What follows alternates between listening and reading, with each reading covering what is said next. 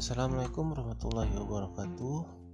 Selanjutnya saya akan menjawab persoalan nomor 10 yaitu bagaimana analisa janji dan akad dalam transaksi bisnis pada e-komersil. Hmm. Untuk menyatakan keinginan masing-masing pihak yang berakad diperlukan penyataan yang disebut ijab dan kabul. Nah, berikut adalah akad dalam transaksi e-commerce.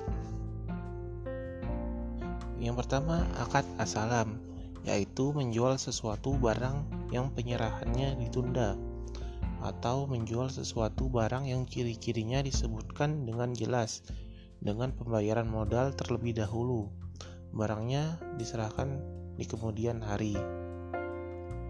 Yang kedua, hak kerelaan, yaitu kedua orang yang sedang melakukan transaksi jual beli mengadakan kesepakatan menentukan syarat atau salah satu dari di antara keduanya menentukan hak hiar sampai waktu tertentu.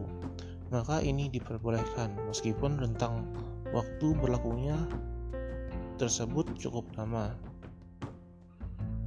Yang ketiga, akad wakalah adalah pelimpahan ke, ke, ke, ke, kekuasaan oleh seseorang sebagai pihak pertama kepada orang lain sebagai pihak kedua dalam hal-hal yang diwakilkan.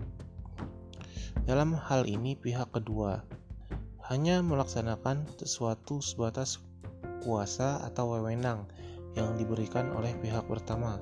Namun, apabila kuasa itu telah dilaksanakan sesuai dengan diisyaratkan, maka semua resiko dan tanggung jawab atas dilaksanakan perintah tersebut sepenuhnya menjadi pihak pertama atau pemberi kuasa.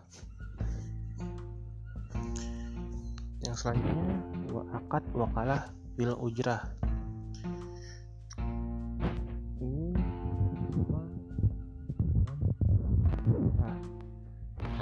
Bedanya pada akad ini adanya suatu kesepakatan antara penjual dan pihak e-commerce untuk saling membagi hasil sesuai dengan persetujuan yang dibuat secara bersamaan. Akad wakalah bersifat amanah dan bukan tanggungan. Upah atau ujrah ujroh adalah setiap harta yang diberikan sebagai kompensasi atas pekerjaan yang dikerjakan manusia, baik berupa uang atau barang yang dimiliki harta, yaitu setiap sesuatu yang dapat dimanfaatkan. Dalam fatwa, besar ujroh harus disepakati di awal dan dinyatakan dalam bentuk nominal, bukan dalam bentuk prosentase. Mungkin itu saja yang bisa saya jawab persoalan kali ini. Selanjutnya saya akan menjawab persoalan nomor 11.